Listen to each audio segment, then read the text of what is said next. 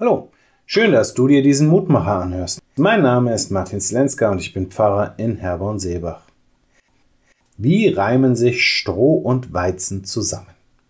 Diese sehr interessante Frage findet sich in der heutigen Losung, die im Buch des Propheten Jeremia steht. Ein Prophet, der Träume hat, der erzähle Träume. Wer aber mein Wort hat, der predige mein Wort recht. Wie reimen sich Stroh und Weizen zusammen, spricht der Herr. Jeremia Kapitel 23, Vers 28. Mit der Frage nach dem Verhältnis von Stroh und Weizen soll deutlich gemacht werden, wie verschiedene prophetische Ansätze miteinander im Verhältnis stehen. Da gibt es die einen, die von Träumen erzählen, die sie hatten, und die anderen, die sich von Gott inspiriert wissen und sein Wort weitergeben. Im Zusammenhang des Jeremia-Buches ist deutlich, dass der, der Gottes Wort hat, der, der sagen kann, so spricht der Herr, das für den Menschen nahrhaftere Angebot hat, sozusagen den Weizen unter der Prophetie. Doch das Nahrhafte macht sich eben nicht daran fest, wie Gott sich offenbart, sondern welchen Nutzen die Menschen, Gottes Kinder, wir von dieser Offenbarung haben. Wer nur sagt, was die Menschen hören wollen, vergisst Gottes Anspruch.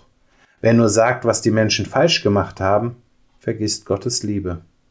Nahrhaft wird es erst dort, wo alles ausgewogen zusammenkommt.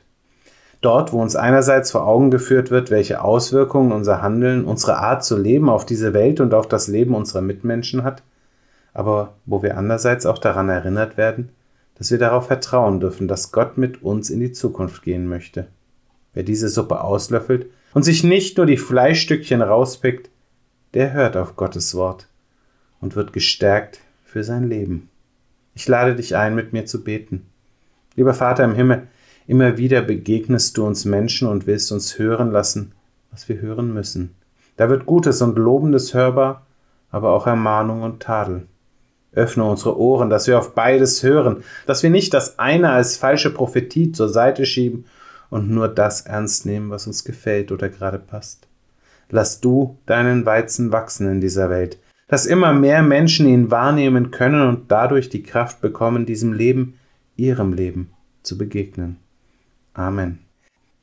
Auch morgen gibt es an dieser Stelle wieder einen neuen Mutmacher. Für heute wünsche ich dir nun einen guten und gesegneten Tag. Bleib gesund, aber vor allem bleib behütet.